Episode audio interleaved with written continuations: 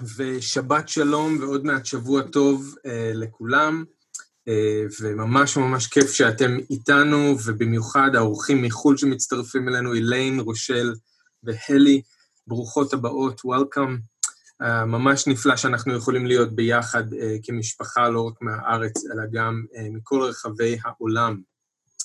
אז ברשותכם, אני עובר ל... Uh, לדפים שלי כמו תמיד כאן על המחשב, ולא אמורה להיות בעיה, אני מקווה שאתם רואים אותי בסדר, ונעשה את זה ככה. אני באמת אוהב לראות אתכם כשאני, מי שאני יכול בזמן שאני מדבר. אוקיי, בסדר. אז יופי, אז ברוכים הבאים, ואנחנו בבשורה שלנו, בשורת מרקוס, ואתם יכולים כבר לפנות למרקוס פרק י', ואנחנו ממשיכים, אנחנו בפסוקים 17 עד 31 הפעם, אז מרקוס, פרק י', פרק 10, פסוקים 17 עד 31. אז אתם זוכרים בפעם הקודמת שדיברנו, ראינו את המפגש הזה של ישוע עם הילדים הקטנים, התלמידים היו צריכים ללמוד שיעור חשוב, ואתם זוכרים שלא הגדולים והחזקים בהכרח הם אלה שנכנסים אל המלכות, אלא אלה שמקבלים את המלכות כמו ילדים. ואמרנו שישוע לא מדבר על ילדותיות ועל חוסר בגרות או משהו כזה, הוא פשוט מדבר על הפשטות ועל האמונה והשמחה שכל כך מאפיינים ילדים קטנים. אין חשדנות, אלא יש ביטחון, אה, דווקא לכאלה מלכות השמיים. אז היום אנחנו מגיעים לעוד מפגש כזה ולעוד שיעור שהתלמידים היו צריכים ללמוד. אפשר להגיד שהמפגש הזה הוא בעצם ממחיש את מה שישוע אמר, שרק מי שיכול לקבל את המלכות כילד ייכנס אליה, מי שלא ייתקל בקושי. והפעם אה, ישוע פוגש באיש אה, נלהב, שיש לו שאלה מאוד מאוד חשובה בנוגע לחיי עולם. אבל אותו איש לא היה רק נלהב, אלא הוא גם היה מאוד עשיר, וזה לב העניין הפעם. אז אני רוצה שאנחנו נקרא את הקטע הזה ביחד, ואז נראה מה קורה בין ישוע לבין אותו איש, מה השיעור שישוע מלמד את התלמידים שלו, מה אנחנו יכולים ללמוד מזה. אז בואו נקרא ביחד, אה, תעקבו איתי, מרקוס פרק י', מפסוק 17. בצאתו לדרך, רץ אליו איש אחד, קרא לפניו ושאל אותו, רבי הטוב, מה עליי לעשות כדי לרשת חיי עולם? אמר לו ישוע, מדוע אתה קורא לי טוב? אין טוב כי אם האחד והוא האלוהים. את המצוות אתה יודע, לא תרצח, לא תנאף, לא תגנוב, לא תענה ברעך עד שקר, לא תעשוק, כבד את אביך ואת אמך. השיב לו, רבי, את כל אלה שמרתי מנעוריי. הביט בו ישוע ורחש לו אהבה. אמר אליו, דבר אחד חסר לך, לך, מכור את מה שיש לך, ותן לעניים. ויהיה לך אוצר בשמיים. אחר כך בוא, ולך אחריי. לשם הדבר הזה נפל פניו, נפלו פניו, והוא הלך משם עצוב, שכן היו לו נכסים רבים. הביט ישוע סביב ואמר לתלמידיו, באיזה קושי ייכנסו העשירים למלכות האלוהים. נדהמו התלמידים בגלל דבריו, אך ישוע הגיב באומרו להם שנית, בניי, כמה קשה לבוטחים באושר להיכנס למלכות האלוהים. נקל לגמל לעבור דרך נקב מחט מייכנס עשיר אל מלכות האלוהים. הם השתוממו עד מאוד ואמרו זה אל זה, ומי יכול להיוושע? הביט בהם ישוע ואמר, מבני אדם נבצר הדבר, אך לא מאלוהים, כי האלוהים כל יכול. החל כיפה לומר לו, הנה אנחנו, עזבנו הכל והלכנו אחריך. אמר ישוע, אמן, אומר אני לכם, אין איש אשר עזב בית, או אחים, או אחיות, או אם, או אב, או בנים, או שדות, למעני ולמען הבשורה, שלא יקבל כעת בזמן הזה פי מאה. בתים ואחים ואחיות ואימהות ובנים ושדות עם רדיפות, ובעולם הבא חיי עולם. אבל ראשונים יהיו אחרונים, ואחרונים הרבה ראשונים. אז בואו נתפלל ביחד ואז נתחיל. אבא, אנחנו רוצים להודות לך על הדבר שלך. אנחנו רוצים להודות לך שאנחנו יכולים באמצעות הדבר שלך לשמוע שוב את ישוע, להתהלך איתו, ללמוד ממנו. אנחנו מודים לך שכל מפגש כזה של ישוע עם ילדים קטנים או עם אנשים אחרים מלמד אותנו משהו על עצמנו, מקרב אותנו אליך. ישוע, אנחנו באים לרגליך, אנחנו רוצים לשמוע את הקול שלך, אנחנו מבקשים שהדבר שלך לא יישאר רק אותיות על נייר, אנחנו מבקשים שהדבר שלך יהיה חי בקרבנו. ואנחנו מבקשים שתיתן לנו את החסד לא להיות שומעים ושוכחים, אלא שומעים ועושים. עזור לנו לקבל בענווה את הדבר אשר נטוע בנו. אנחנו רוצים להיות שריגים בגפן שנושאים פרי רב בשבילך. אנחנו רוצים להביא לך כבוד. אנחנו רוצים שתטהר אותנו, כדי שנרבה את פריינו. אנחנו רוצים להתהלך איתך ביחד, אנחנו רוצים ללמוד מה זה לחיות את החיים האלה במלכות ביחד איתך. אז תן לנו, אדון, את החסד, כל אחד מאיתנו, מה שאנחנו צריכים, כדי שיהיה לנו אוזניים לשמוע ועיניים לראות. אנחנו מודים לך ונותנים לך את הזמן הזה בשם ישוע, בשמך, אדון. אמן. אז, ישוע סיים לחבק ולברך את הילד האחרון, והוא והתלמידים שלו קמו והתכוננו להמשיך בדרך, ואתם זוכרים שהם בדרך לירושלים, ואז פתאום הם שומעים צעדים מהירים, מישהו רץ אליהם. והם מסתובבים לראות מי זה, אולי זה בכל זאת מישהו עוין, אולי זה מישהו שצריך להגן על ישוע מפניו, והם רואים דווקא מישהו צעיר, מטופח, לובש בגדים יפים, רץ במהירות אל ישוע. וכשהוא מגיע אליו הוא מיד יורד על הברכיים לפני ישוע, משהו שהם לא ציפו לו, עכשיו, אולי הוא בא לבקש שישוע ירפא את אימא שלו שחולה, אולי הוא בא לבקש שיגרש את השד מאחותו הקטנה, הם ראו את זה קורה הרבה פעמים, אבל משהו שונה קורה פה, מהר מאוד הם הבינו שהוא לא בא לבקש מישוע שהוא יעשה משהו בשבילו, אלא הוא בא אל ישוע עם שאלה. רבי הטוב, הוא אומר לו, מה עליי לעשות כדי לרשת חיי עולם? התלמידים לא ממש מאמינים למה שהם רואים והם שומעים. אותו איש נראה כל כך מכובד, הוא לא מפשוטי העם, זה ברור להם שהוא לא דייג, הוא לא נגר, הוא לא רועה צאן. והוא ככה בא והוא רץ אל ישוע, והוא צונח לרגלי ישוע, והוא קורא לו רבי הטוב, והוא שואל אותו את השאלה הכי חשובה שיש.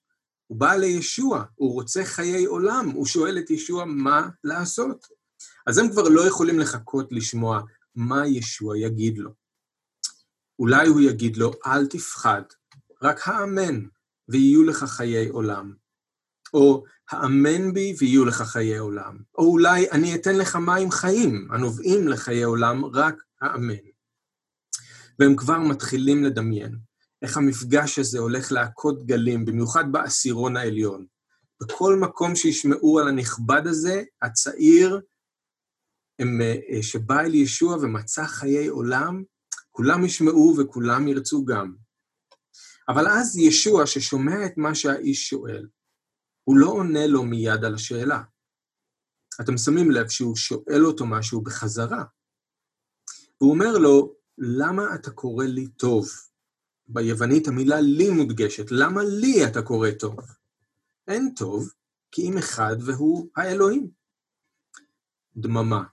האיש לא אומר כלום, גם התלמידים נשארים בשקט.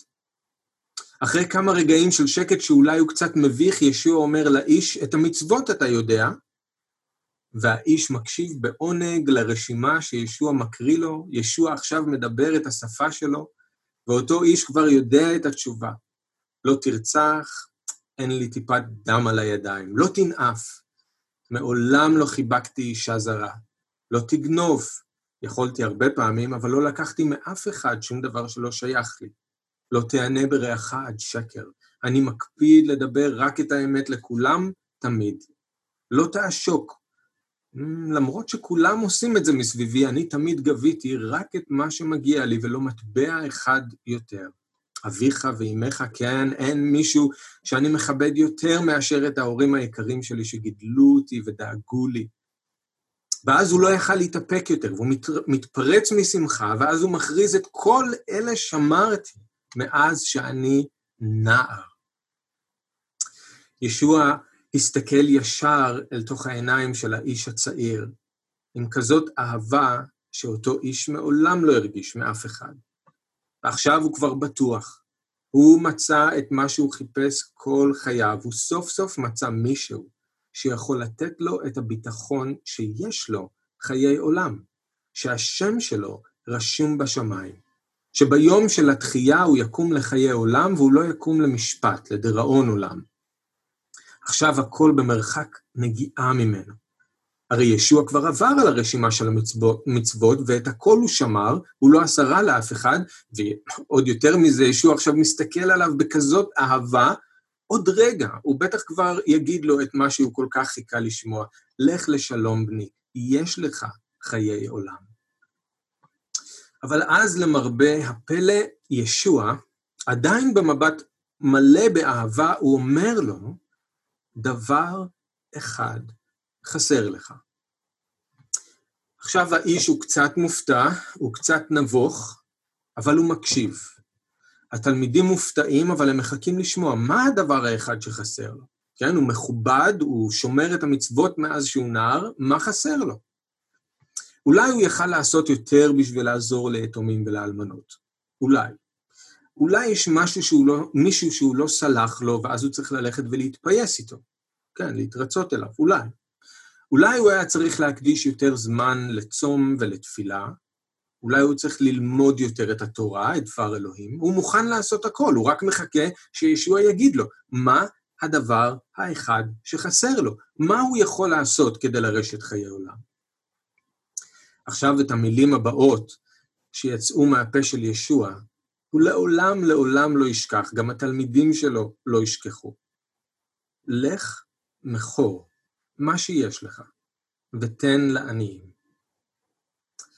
עכשיו, ישוע המשיך לדבר איתו על האוצר בשמיים, הוא גם הזמין אותו ללכת אחריו, אבל את זה הוא כבר לא שמע. המילים לך מכור מה שיש לך נפלו עליו כמו ערימה של סלעים. הוא לא האמין למה שהוא שומע. ברגע אחד, כל מה שיש לו עבר לו מול העיניים. הוא ראה את הבית שיש לו בירושלים, מלא כל טוב, הגינה המטופחת, החצר הגדולה, הרהיטים היקרים, המשרתים, הבגדים, הסעודות המפוארות, השדות של החיטה, הכרמים והיקב, מטעי הזיתים, בית הבד, כל הלחמים, כל היינות, כל השמנים, לך מכור כל מה שיש לך? האם יכול להיות ששמעתי נכון? עבדתי קשה בשביל להרוויח את כל זה, לא גנבתי מאף אחד, זאת הברכה של אלוהים. אנחנו רואים את זה אצל אברהם, אנחנו רואים את זה אצל איוב. ואני גם נדיב, אני נותן ממה שיש לי למי ששרוי בצורך. אני מספק מקום עבודה לכל כך הרבה אנשים. לך מכור כל מה שיש לך? איך יכול להיות שהוא אומר לי דבר כזה? ההתלהבות שהייתה שם בהתחלה, אתם רואים, הפכה מהר מאוד לאכזבה ולעצב. אותו איש קם, נעמד על הרגליים, והוא לא יכל להסתכל על ישוע. הפנים שלו נראו כמו יום חורף קודר. עכשיו, התלמידים גם שם עמדו פעורי פה ליד ישוע וליד האיש העשיר, שעכשיו הולך מהם ומתרחק ולאט לאט נעלם באופק, ישוע הסתכל מסביב, אולי כדי לראות איך אנשים מגיבים למה שקרה, כי ללא ספק היו התלחשויות וכל מיני מבטים המומים, ואז העיניים שלו מתמקדות בתלמידים שלו, שעומדים שם לידו נדהמים ממה שהם ראו ושמעו. הם בטח חשבו לעצמם, עשיר, נכבד וצעיר, איש ששומר את המצוות מנעוריו, בא בריצה ומשפיל את עצמו לפני האדון, קורא לו רבי הטוב, שואל אותו איך הוא יכול לרשת חיי עולם, מה אפשר לבקש יותר מזה? למה להציב דווקא בפני מישהו כזה רף כל כך גבוה ולא סביר? למה ישוע לא מנצל את ההזדמנות? למה לתת למישהו כל כך איכותי לחמוק מבין האצבעות? אה, האיש עם הליגיון כן והוא לא? האישה הנוכריה מצור כן והוא לא? ילדים קטנים כן וזה לא? ישוע אז פונה לתלמידים שלו והוא אומר להם, אולי גם בעצב, אני חושב שגם לישוע היה כואב על מה שקרה, אז הוא פונה אליהם והוא אומר להם, באיזה קושי ייכנסו העשירים למלכות האלוהים? כמה קשה לבוטחים באושר להיכנס אל מלכות האלוהים? ורק למקרה שהם לא הבינו, הוא גם ממחיש להם את זה, קל יותר לגמל לעבור דרך חור של מחט, מאשר לעשיר להיכנס אל מלכות אלוהים. עכשיו התלמידים שלו בהלם מוחלט.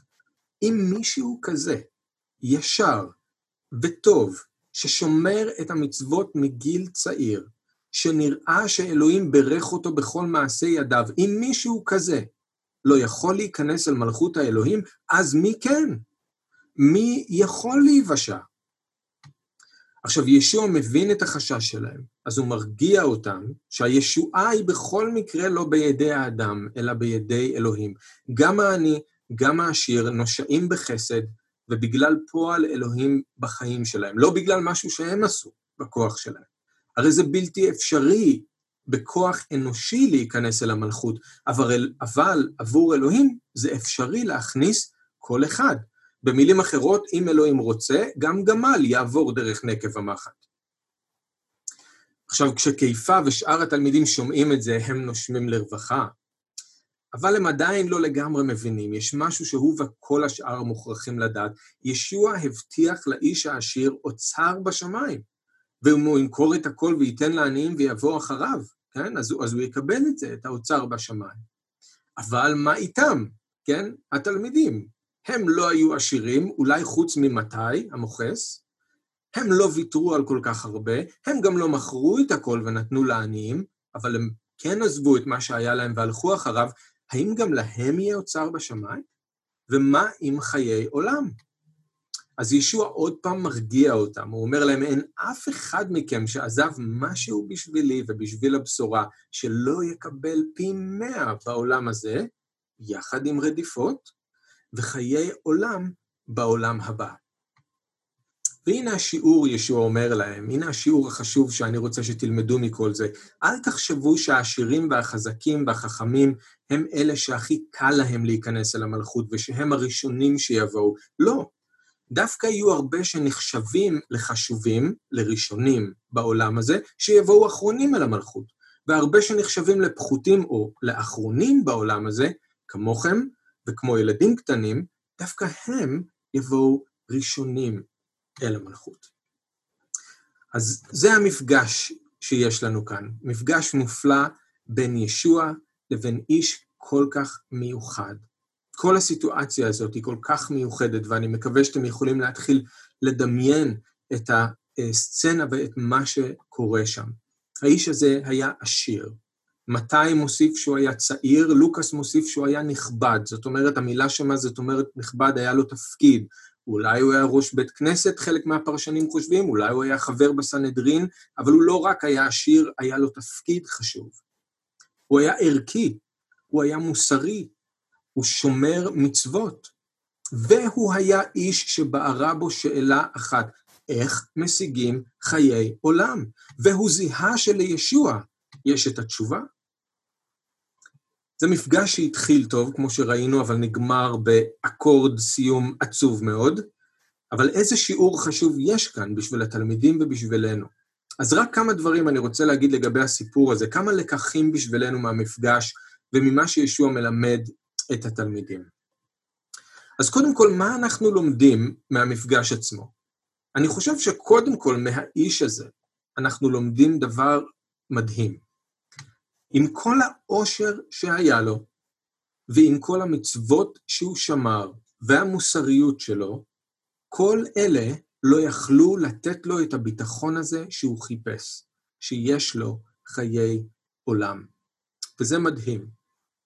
כל העושר שהיה לו, כל המצוות שהוא שמר, היה איש ירא אלוהים, מצוות שהוא שמר, עושר שהיה לו, כל הדברים האלה לא יכלו לתת לו את הביטחון הזה שהוא חיפש, שבאמת יש לו חיי עולם. הוא לא הרגיש שהוא בטוח שהוא באמת יורש חיי עולם בסופו של דבר. זה מדהים. זה מדהים. זה מזכיר מאוד את החיפוש של שלמה המלך אחרי המשמעות והתכלית של החיים. כל הכסף שהיה לו, כל הנשים שהיו לו, הרכוש שהיה לו, החוכמה, כל זה הבל הבלים בלי אלוהים. עכשיו, הלוואי והיו עוד הרבה כמו האיש הזה, שלמרות כל ההישגים שלהם, הם עדיין מרגישים שמשהו חסר בתוכם. אבל לצערנו, האיש הזה הוא מקרה נדיר. רוב האנשים שאנחנו פוגשים בהם דווקא משתמשים באושר ובמוסריות שלהם כדי לקבור את השאלה הזאת, להתעלם ממנה לגמרי, לא לחשוב על זה, על חיי עולם, או להפך, לשכנע את עצמם שבטח שיהיה להם חיי עולם בגלל מי שהם, ההישגים שלהם, מה שהם עשו, מה שהם יודעים, אבל האיש הזה ידע משהו שכל הדברים האלה לא יכולים לתת לו את הביטחון הזה שהוא חיפש. והוא צדק, רק אלוהים יכול לתת לבן אדם את הביטחון שיש לו חיי עולם. וכל מי שמחפש את הביטחון הזה, את התשובה לשאלה הזאת, ברכוש וכסף ונכסים ושמירת מצוות אפילו, לא ימצא את זה שם.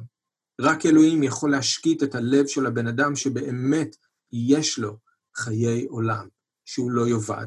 אז זה דבר מדהים, שיעור בפני עצמו, ונדירים האנשים האלה בעולם שיכולים לבוא ולהגיד, את הכל יש לי, אבל אני לא יודע מה יקרה איתי אחרי שאני אמות. אני לא יודע שיש לי חיי עולם. מדהים, כן? אבל הבן אדם הזה, הייתה בו את השאלה הזאת שבערה בו, שזה מופלא בעיניי. עכשיו, אנחנו גם לומדים משהו מאוד חשוב מהתגובה של ישוע לאיש הזה. שימו לב לאיך ישוע מגיב אליו. ומה שאנחנו לומדים זה שיש את מה שהאנשים אנשים באופן כללי עושים ואומרים, ויש את מה שקורה אצלם בפנים. וזה בדרך כלל לא אותו דבר. אנשים הם לא תמיד כמו שהם נראים לנו, והם אפילו לא כמו שהם נראים לעצמם. למה אני מתכוון? המפגש הזה מלמד אותנו שיש אנשים שכן שואלים את השאלות הנכונות, מה עליי לעשות כדי לרשת חיי עולם? ונראה כאילו שהם מוכנים להיכנס אל המלכות ולהתמסר אל ישוע, אבל הם בעצם עדיין לא בשלים. יש דברים בתוכם שלא יאפשרו להם להתמסר לגמרי לישוע. אולי הם חושבים שהם מוכנים, או שאנחנו חושבים שהם מוכנים, אבל האמת היא שהם עוד צריכים לעשות חשבון נפש עם עצמם. הם עוד צריכים לחשב את המחיר, וזה לא קל, וזה לא קל במיוחד לאנשים שיש להם הרבה כסף ורכוש. ואני רק רוצה להגיד שהאהבה שהייתה ישוע, לישוע אה, בשביל האיש הזה, זאת האהבה שצריכה להיות לנו. רחמים ואהבה כלפי האנשים האלה שצריכים לעשות החלטה כל כך קשה.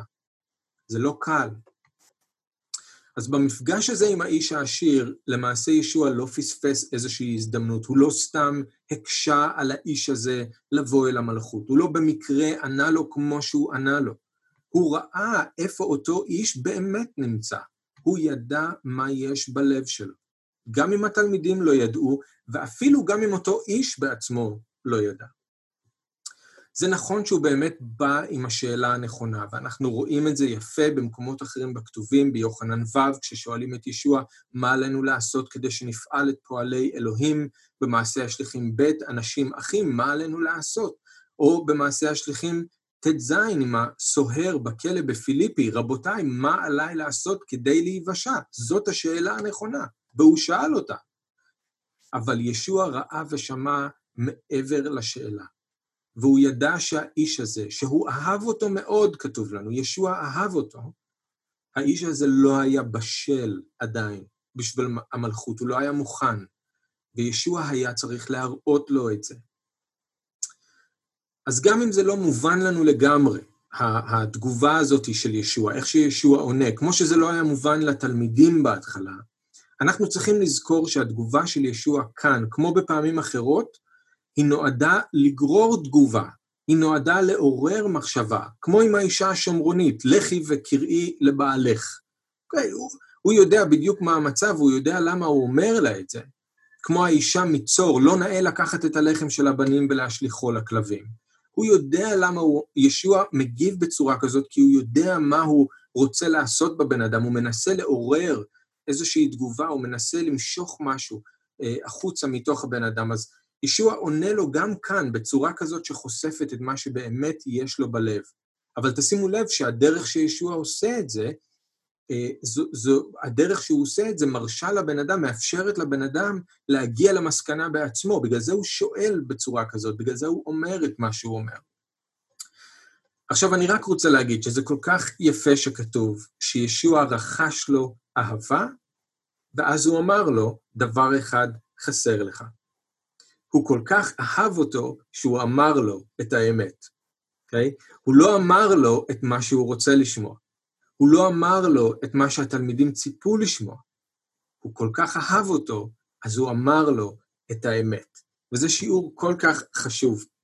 וככה זה גם איתנו, כן? בין אם אנחנו מאמינים או עדיין לא. ישוע כל כך אוהב אותנו, שהוא לא יניח לנו להמשיך עם השקר, הוא יגיד לנו את האמת.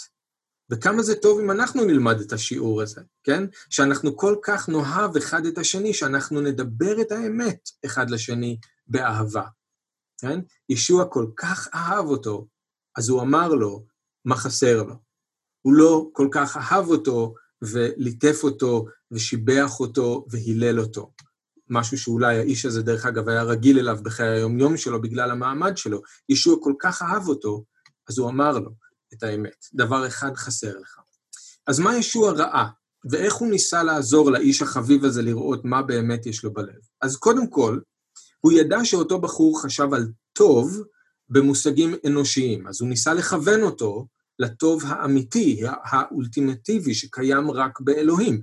זה נכון שיש אנשים טובים ויש אנשים רעים במובן מסוים, אבל הוא מנסה להגיד לאדם הזה, לאיש הזה, אל תשתמש באנשים אחרים כמדד לטוב. תסתכל אל אלוהים, שרק הוא טוב באמת. כתוב לנו בישעיהו, ס"ד, פסוק חמש, ש"ונהי חתמי כולנו וכבגד עידים כל צדקותינו". במזמור תהילים 14, י"ד, כתוב לנו בפסוק אחד, אדוני משמיים משקיף על בני אדם לראות, היש משכיל דורש את אלוהים? הכל שר, יחדיו נאלחו, אין עושה טוב, אין גם אחד. ובקהלת, פרק ז', פסוק עשרים, כי אדם אין צדיק בארץ, אשר יעשה טוב ולא יחטא. אוקיי? Okay? אז ישוע מנסה לכוון אותו אל הטוב האולטימטיבי. אבל ישוע עושה משהו מאוד מתוחכם במה שהוא אומר לו. הוא שואל אותו, למה לי אתה קורא טוב? ומה שקורה פה בעצם, זה ש...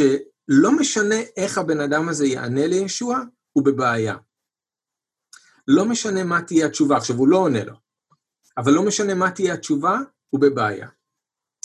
כי אם הוא קורא לישוע טוב, והוא חושב שישוע הוא רק עוד אדם או עוד מורה, אז קודם כל גם הוא טועה בזה שהוא קורא לו טוב, זה מה שישוע אומר לו, רק אלוהים הוא טוב, אבל גם מה זה אומר עליו, על עצמו.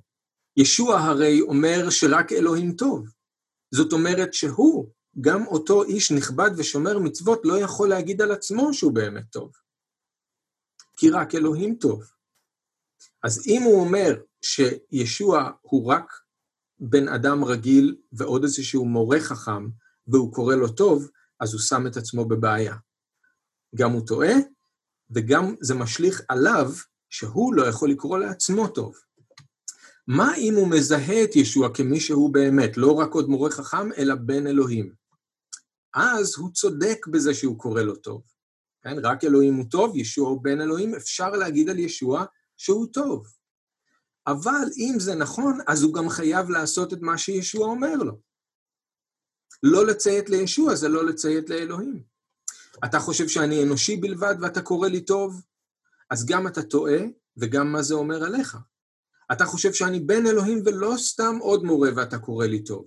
אוקיי, אז האם אתה מוכן לעשות את מה שאני אומר לך? האם תקרא לי טוב גם כשאני אגיד לך למכור הכל ולתת לעניים? אז כשישוע אומר לו, למה לי אתה קורא טוב, הוא שם אותו בפינה. הוא מעמיד אותו במקום, והוא לא עונה לו. וזה מעניין שבהמשך זה קצת משתנה, בגלל שהוא קורא לו עוד פעם רבי, אבל הוא מוריד את הטוב. ואז בסוף זה נעלם לגמרי והוא לא קורא לו כלום. אז הוא הבין, והוא הוריד את התואר טוב, והוא נשאר עם רבי, ואז בסוף זה נעלם לגמרי. אבל ישוע גם ידע שאותו בחור כנראה חשב על עצמו כטוב, כי המדד שלו היה המצוות של התורה. אז גם את זה הוא מאתגר. שימו לב שאת כל המצוות שקשורות ליחסים עם אנשים אחרים, הוא שמר מנעוריו, וזה נכון, וזה נפלא, וישוע אוהב את זה באיש הזה. אבל מה עם המצווה הראשונה? לא יהיה לך אלוהים אחרים על פניי. כשישוע אומר לו למכור את מה שיש לו, אז הוא בעצם מעמיד אותו מול המצווה הראשונה. הוא למעשה שואל אותו, בוא, בוא נדבר על זה, מי באמת אלוהים ואדון בחיים שלך? הכסף או אלוהים? במה אתה בוטח? בוא נראה, בוא נעמיד את זה במבחן. אז ישוע ברגישות ובחוכמה והרבה מאוד אהבה, כמו רופא חכם, הוא מוריד את השכבות אחת אחרי השנייה, והוא נוגע במקום הכי עמוק, והוא חושף בעדינות את האליל שיושב בלב של אותו איש ששמר את המצוות מנעוריו, שחשב שהוא יודע מה זה טוב, שחשב שהוא מוכן לתת הכל כדי לרשת חיי עולם, אבל עכשיו מסתבר שהייתה לו רשימה, ומה שישוע ביקש לא היה חלק ממנה. ישוע שם את האצבע על הדבר האחד הזה, והוא אומר לו את זה. זה מה שאלוהים רוצה. הלב שלך לא פנוי. אין לאלוהים איפה לשבת, הכיסא תפוס. את זה אלוהים רוצה.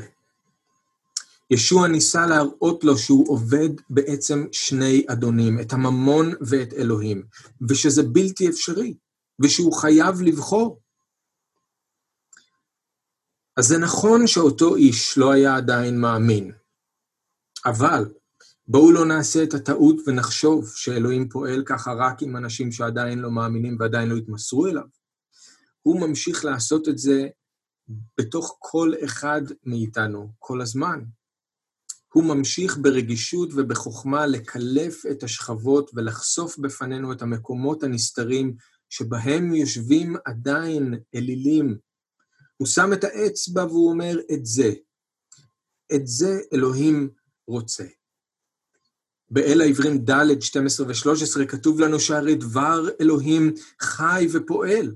הוא חד מחרב פיפיות, הוא חודר עד להבדיל בין נפש לרוח, בין הפרקים למוח העצמות, הוא בוחן את מחשבות הלב ואת כוונותיו, ואין שום נברא נסתר מעיניו, הכל חשוף וגלוי לעיני מי שלפניו עלינו לתת דין וחשבון.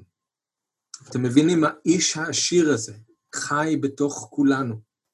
זה האדם הישן, שעדיין רץ אל ישוע, ונופל לרגליו, ושואל את השאלות הנכונות, והוא אומר את הדברים הנכונים, אבל לא מסוגל לשמוע שישוע אומר שצריך לוותר על הכל. אנחנו צריכים למות לעצמנו, להתכחש לעצמנו, לאבד את הנפש. האדם הישן לא יכול לסבול כאלה מילים. את יצחק אני רוצה, הוא אומר לנו. את יצחק אני רוצה שאתם תעלו לי לעולה. את היקר לכם מכל אני רוצה שתשימו על המזבח, שוב ושוב. כל יום. עכשיו, עבור חלק מאיתנו לשים את יצחק על המזבח, זה אומר להיפרד מכסף ורכוש, כמו עם האיש העשיר בסיפור שלנו. וצריך לדעת שזה לא תמיד נכון לגבי כל איש עשיר. אפשר להיות מאמין בעל נכסים. אנחנו רואים את זה מעוד מקומות בכתובים.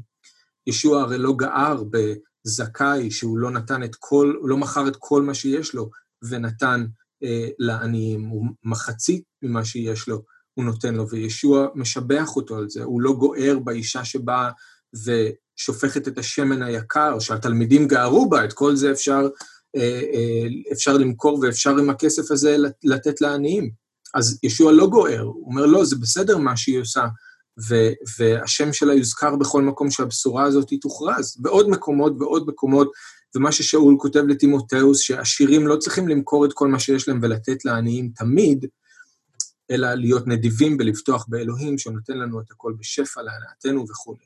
אז הכתובים לא מלמדים שבהכרח אמונה ונכסים או עושר וכסף זה משהו שמתנגד אחד לשני, שזה לא יכול אה, אה, לחיות, שני הדברים האלה לא יכולים לחיות יחד. זה לא מה שהכתובים מדברים עליו, אבל יש אנשים עשירים, אולי הרבה, שזה כן היצחק שלהם, שהם כן חייבים להיפרד מהכסף ומהרכוש, כמו עם האיש העשיר הזה. עבור אחרים זה אומר להיפרד מהאנשים, או מקומות, או דברים שהפכנו לאלילים, ושמנו בהם את הביטחון שהיינו אמורים לשים בישוע. אז בואו ניתן לישוע לחקור אותנו ולבחון אותנו, בואו ניתן לו לקלף כל שכבה, עד שהמקומות העמוקים ביותר בנו הם שלו.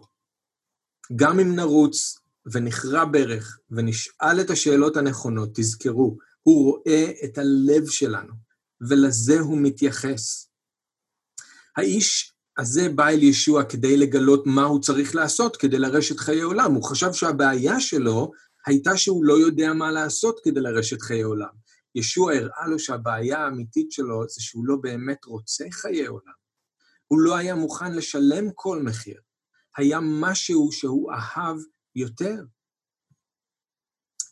עכשיו, בשביל שאול, אתם זוכרים, הדברים שהוא חשב לרווח גדול היו המוצא שלו כיהודי, ההשתייכות שלו לשבט בנימין, הקנאות שהייתה לו, הצדקה שהייתה לו לפי התורה, וגם הוא היה צריך להגיע למקום שבו הוא חשב את הכל לפסולת כדי להרוויח את המשיח. הוא היה מוכן להפסיד את הכל רק כדי לדעת את המשיח ולהימצא בו, כמו שכתוב לנו בפיליפים. אז כל אחד מאיתנו צריך להתמודד עם השאלה הזאת ולהבין מה היקר לי מכל שיושב כאליל בתוך הלב, שאני צריך לשים אותו על המזבח. עכשיו, אני רוצה אה, להסתכל על עוד לקח חשוב. וזה הטעות של אותו איש עשיר, והטעות שאנחנו הרבה פעמים עושים, וזה שאנחנו רק שומעים את המחיר שיש לשלם, אבל אנחנו לא שומעים מה מובטח לנו שנקבל בתמורה. אותו איש עשיר לא שמע שישוע הבטיח לו אוצר בשמיים, ושהוא קרא לו ללכת אחריו. זה מדהים, כי ישוע ראה פוטנציאל האיש הצעיר הזה. לא לכולם ישוע קרא, לא לכולם ישוע אמר, לכו אחריי, לא את כולם הוא הזמין, אבל את האיש הזה הוא הזמין. אבל הוא לא שמע את זה. הוא לא שמע את זה. הוא לא קרא לאיש הזה, ישוע לא קרא לאיש הזה להיות עני ומסכן ולאבד את כל מה שיש לו. הוא קרא לו, בסך הכל, להחליף את האוצר הארצי שלו באוצר שמימי. הוא ניסה לעזור לו. הוא ניסה להפוך אותו להיות עשיר באמת. הוא רצה לתת משמעות לחיים שלו, ללכת אחרי ישוע, ולתת לו את כל מה שהוא כל כך רצה, חיי עולם, אבל הלב שלו לא היה פנוי, והוא לא שמע. עכשיו, אני חייב רק להגיד שאני כן מקווה, ובסתר ליבי אני מאמין שאותו איש חזר בו ובסופו של דבר הפך להיות תלמיד. ואני אגיד לכם למה, אני אגיד לכם מה מעודד אותי. מעודד אותי שהאיש הזה עזב בעצב והוא לא עזב בכעס. Okay? התגובה שלו נותנת לי תקווה שמשהו אולי כן קרה שם. ובכלל, האיש הזה הוא משהו מיוחד, כן? לשמור את המצוות בצורה כזאת, לא לתת לכסף ולמעמד להשחית אותך, ו... והשאלה שבוערת בו, שהוא עדיין מוכן לבוא ולהודות, אין לי, עד... אני לא יודע שיש לי חיי עולם, אני עדיין מחפש את זה. אז כל האופי של הבן אדם הזה והחיים שלו, וזה שהוא עזב בעצב ולא בכעס, זאת אומרת, זה לא התגובה שיש לנו שלמשל נעמן הארמי, אם אתם זוכרים, כשאלישע אמר שתלך, תטבול בירדן שבע פעמים, והוא כל כך התעצבן, הוא כל כך נעלב, אמר, אין לי נערות יותר טובים מאיפה שאני בא, מה אני צריך לבוא לפה, לטבול בירדן, והאיש האלוהים בכלל לא יוצא אליי, הוא לא אומר לי כלום, הוא לא שם את היד שלו על, על הצרעת, הוא לא... כלום, שום טקס, שום כלום. הוא כל כך נעלב, הוא כל כך נפגע, שהוא בכעס רצה לעזוב, ובקושי הצליחו לשכנע אותו שבכל זאת יטבול בירדן, אבל כאן אין את התגובה הזאת. הוא לא כועס, הוא לא מתעצבן, אלא הוא מתעצב, יש בו עצב. הוא הבין את מה שישוע אומר לו. הוא לא כעס על ישוע, הוא הבין את מה שהוא אומר לו, והוא התעצב כי הוא הבין שהוא לא מסוגל לעשות את מה שישוע ביקש ממנו. אז אני רוצה להאמין שאחר כך הוא הבין, ושהוא הסכים, ואולי אחר כך הוא אפילו היה אחד מאלה שבמעשה השליחים כתוב שמכרו בתים ומכרו שדות וחילקו לנזקקים ביניהם. אני רוצה להאמין שהוא אחד מהם, אני רוצה להאמין שאנחנו נפגוש אותו במלכות האלוהים ונוכל לדבר איתו ולשאול אותו, אבל זה מישהו שישוע מאוד אהב, וזה רגע כל כך מיוחד, ו, ואני חושב שהוא עזב משם העצוב, ואני חושב שישוע עצמו התעצב על מה שהיה שם. ישוע רצה שהוא יצטרף אליו באותו יום. אז כמו שאותו איש עשיר רק שמע את המחיר היקר אבל לא את התמורה, ככה גם אנחנו הרבה פעמים. הרי ישוע מבטיח לנו שאם אנחנו נמות, אנחנו נחיה, שאם אנחנו נאבד, אנחנו נמצא, שאם אנחנו נפסיד, אנחנו נרוויח. הוא לעולם לא מתכוון להשאיר אותנו חסרי כל, לא בעולם הזה, ובטח שלא בעולם הבא. אז אני רוצה שתקשיבו שוב למילים האלה. זאת היא ההבטחה של ישוע אל כל אחד מכם ששייך לו. שימו לב, אמן. אומר אני לכם, אין איש אשר עזב בית, או אחים, או אחיות, או אם, או אב, או בנים, או שדות, למעני ולמען הבשורה, שלא יקבל כעת בזמן הזה פי מאה בתים ואחים ואחיות ואימהות ובנים ושדות עם רדיפות, ובעולם הבא חיי עולם. זאת ההבטחה. לא משנה מה אנחנו עזבנו, או כמה עזבנו בשביל ישוע והבשורה, ישוע מבטיח לנו שנקבל פי מאה בעולם הזה. נכון, יחד עם רדיפות, אבל נקבל פי מאה בעולם הזה וחיי עולם בעולם הבא. עכשיו, למה הוא מתכוון כשהוא אומר שנקבל פי מאה בעולם הזה? אז הכוונה היא לשותפות שיש בתוך גוף המשיח, ואני חושב שהרבה מכם בטח יודעים בדיוק למה ישוע מתכוון. הפלא הזה של האירוח ושל השיתוף מצד מאמינים אחרים, כן? אני מניח שהרבה מכם חוויתם את זה, אבל פתאום יש עוד הרבה בתים, ויש עוד הרבה אימהות, ויש ילדים, ויש שדות. פתאום אנחנו הופכים להיות חלק ממשפחה כזאת גדולה, והכל פי מאה לפחות. לדעתי, הרבה מעבר לזה. אבל אני לא יודע אם יצא לכם לטייל איפשהו בעולם ו- וללכת להתארח אצל מאמינים, אבל יכול להיות שאתם לא פגשתם אותם אף פעם, לפני זה לא פגשתם אותם מעולם, אבל הם מתייחסים אליכם כאילו שאתם המשפחה שלהם, והם נותנים לכם את, ה- את הבית שלהם, את הרכוש שלהם, הם משתפים איתכם את הכל, ואתם יכולים להמשיך ולטייל בכל העולם, ואיפה שאתם תפגשו מאמינים, הרוח, רוח האלוהים בין המאמינים, כן, יוצרת את החיבור הזה ואת הקשר, ופתאום אנחנו מגלים משפחה אדירה, עצומה, גדולה, נפלאה, ולא חסר לנו, כי אנחנו משתפים אחד עם השני את הכל, וזה יימשך לנצח. ישוע אומר את האמת, אין אף אחד שאיבד דברים בשבילו שלא יקבל פי מאה יותר ממה שהוא ויתר עליו. הצרה היא שפשוט לפעמים אנחנו חושבים, למה, למה אנחנו חושבים שזה לא נכון? בגלל שבשבילנו אנחנו חייבים בעלות על משהו. זאת אומרת, אם, אם, אם לא רשום לי בטאבו עכשיו עוד 100 דירות, אז לא יכול להיות ש, שזה נכון שקיבלתי פי 100.